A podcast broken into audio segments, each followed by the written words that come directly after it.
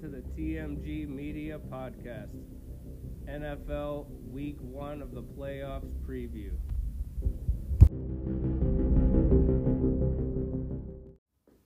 Before I get started on the playoff predictions, I wanted to talk about some of the coaching movement in the NFL at the end of the season.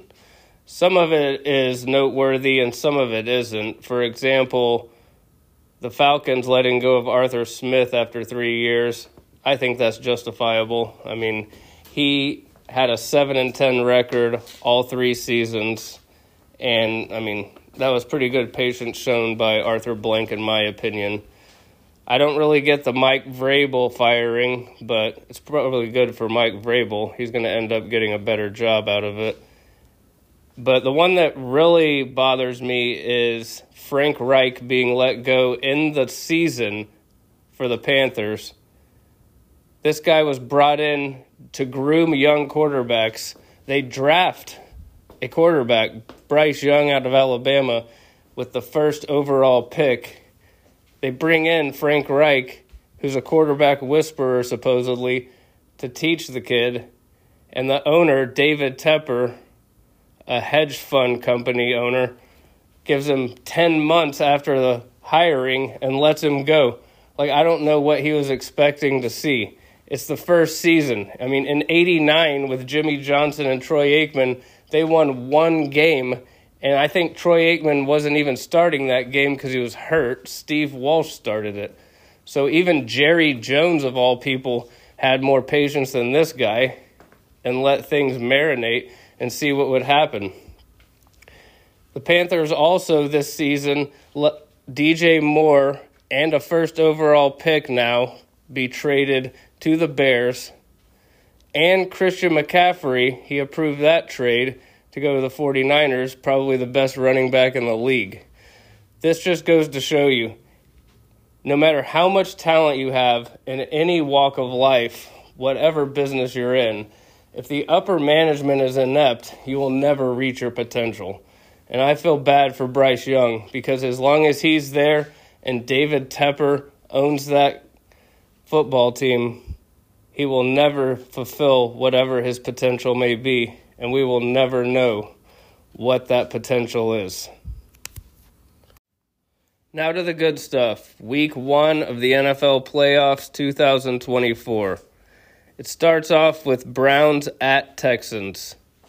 Just to be fair and transparent, I'm recording this after the game has started, the first game of the weekend, but I have not looked at the score or any of the game. Cleveland is a one and a half point favorite, and the over under is 44.5. It's the only team that's a favorite who is on the road. This game, in my opinion, comes down to the Browns' defense, which is elite, against the Texans' offense, which has really shown some flashes, especially with CJ Stroud under center.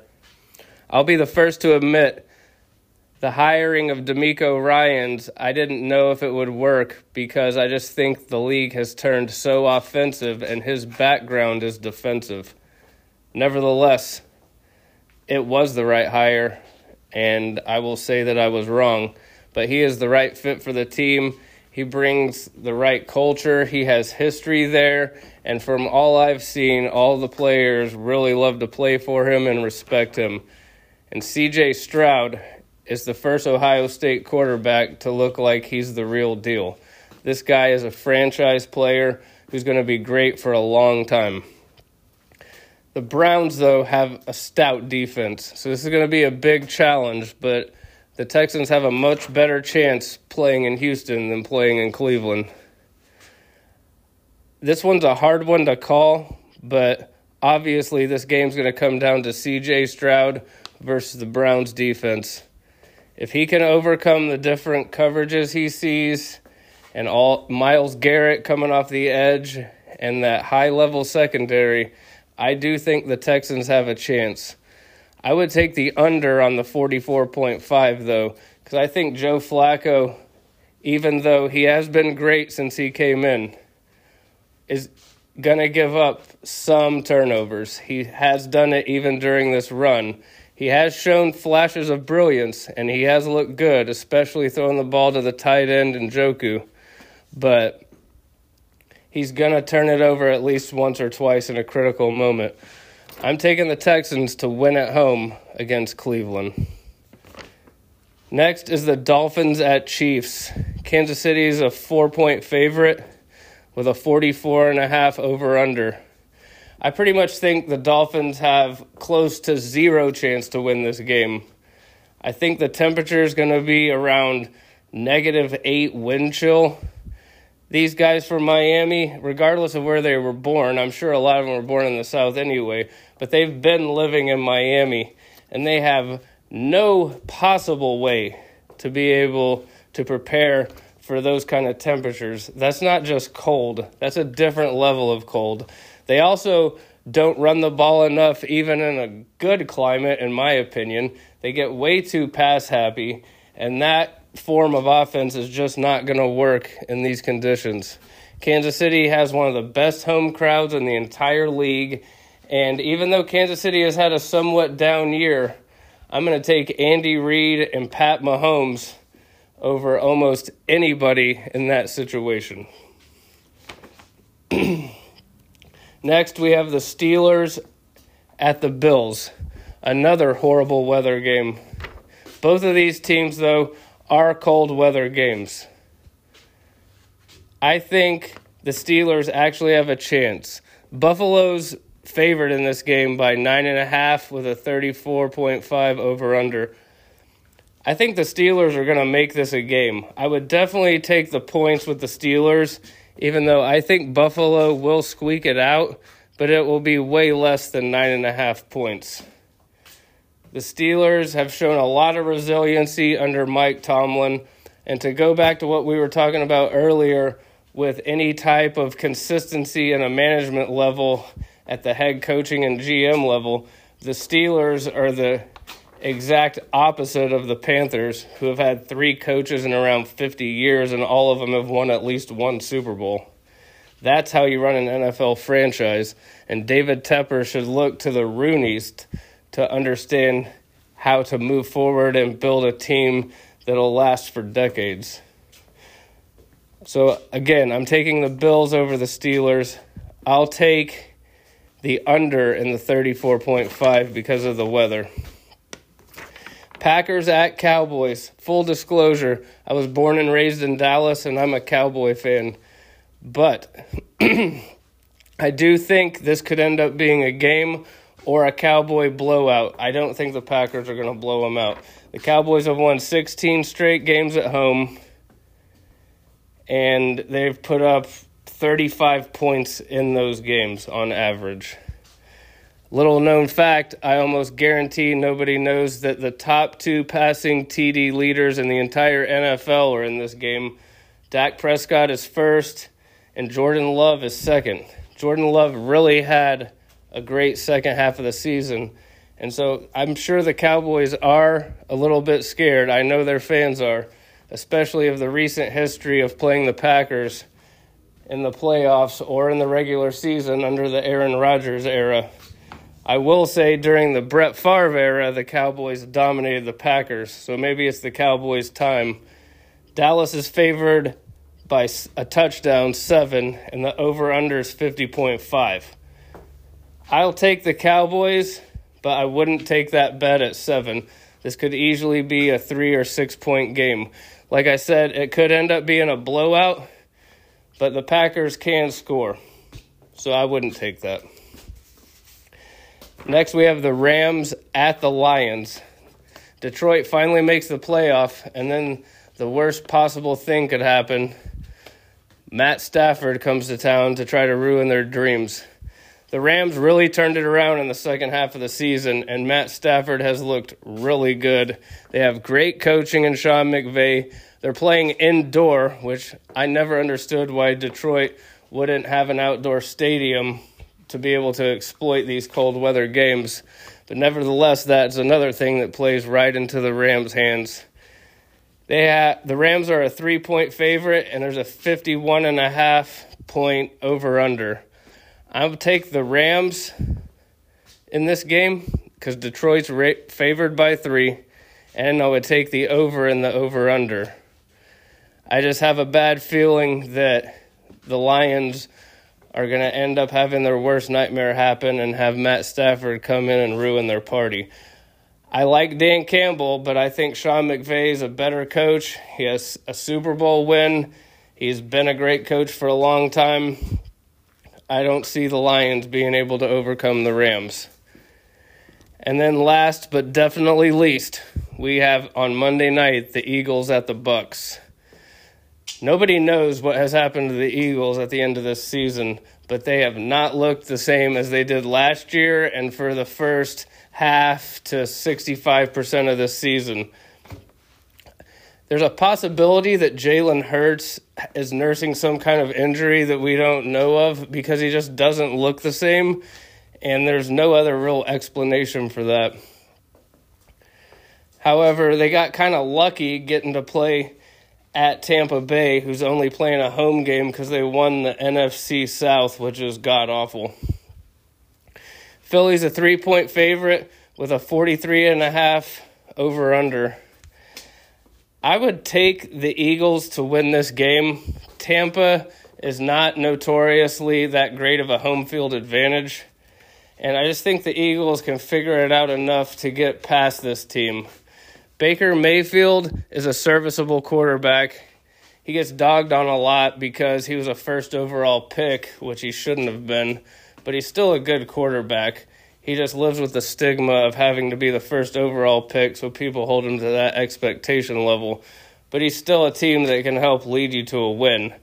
So if he gets hot and the Eagles get down early, they're going to start feeling what they felt the last couple weeks, and everything's going to fall apart. So this is the most dangerous bet, in my opinion. If I have to choose, I'll take the Eagles with with the three points but I wouldn't bet my house on it. In the final segment, I want to talk about some Major League Baseball hot stove, which there isn't much to speak of unless you're talking about the Los Angeles Dodgers. A lot of people are upset about the deferred money that a lot of players are doing with this team to help the Dodgers be able to stay closer to the luxury tax it's within the rules, but I get it. But one thing that a lot of people really aren't talking about is that I think it's smart from the player's perspective. You're getting paid now, but then you're securing up money, in Shohei Ohtani's case, a large amount of money for once he's at the tail end of his career and or retired. So he's going to be 40 years old and making money from the Dodgers like he's in the prime of his career. I think that's a great business decision by the player. But not a lot of players have that level of understanding or patience to be able to do something like that. Most people want their money now. But he can also afford to do it because he gets so much endorsement money that he gets right now. I don't think the Dodgers are guaranteed to win the World Series like a lot of people seem to think we've seen a lot of these super teams put together, and it doesn't mean that they're just going to dominate. There's a lot of things that can happen in a 162 game season, and I still don't see a lot of depth there. I mean, they have great players, but if any of them go down, and there's still holes at shortstop and a few other places, I don't think it's a guarantee. And the Dodgers have shown a lot of choking in recent years namely last year for one, losing to the Diamondbacks in the first round or second round and blaming it on their time off.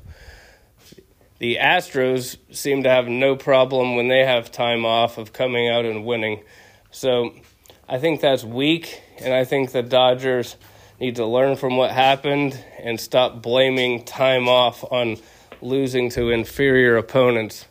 The rest of the league seems to be waiting until spring training to sign anybody. I mean, I've seen almost no major signings. The Rangers, for one, the defending champions, have picked up a couple small time utility guys, but nobody's going out after the big guys.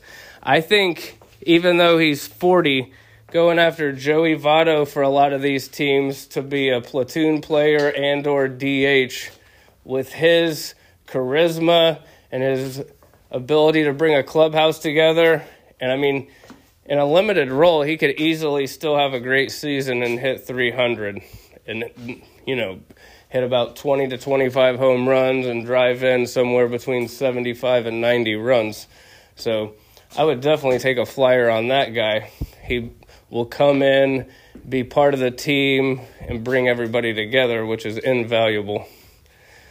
Other than that, there have been really no major movement in baseball, so hopefully they can get that going together. And that's part of their marketing problem that I think the Major League Baseball has had for years is that they can't figure out, like the NFL and the NBA, how to promote their players and promote their games during season. But the NFL and NBA have figured out how to promote their off seasons and make news when games aren't even going. Baseball seems to have a hard time even promoting their game during the season. So that's one thing they do need to figure out. They need to chill out with all the rule changes. I do like the pitch clock, it does help.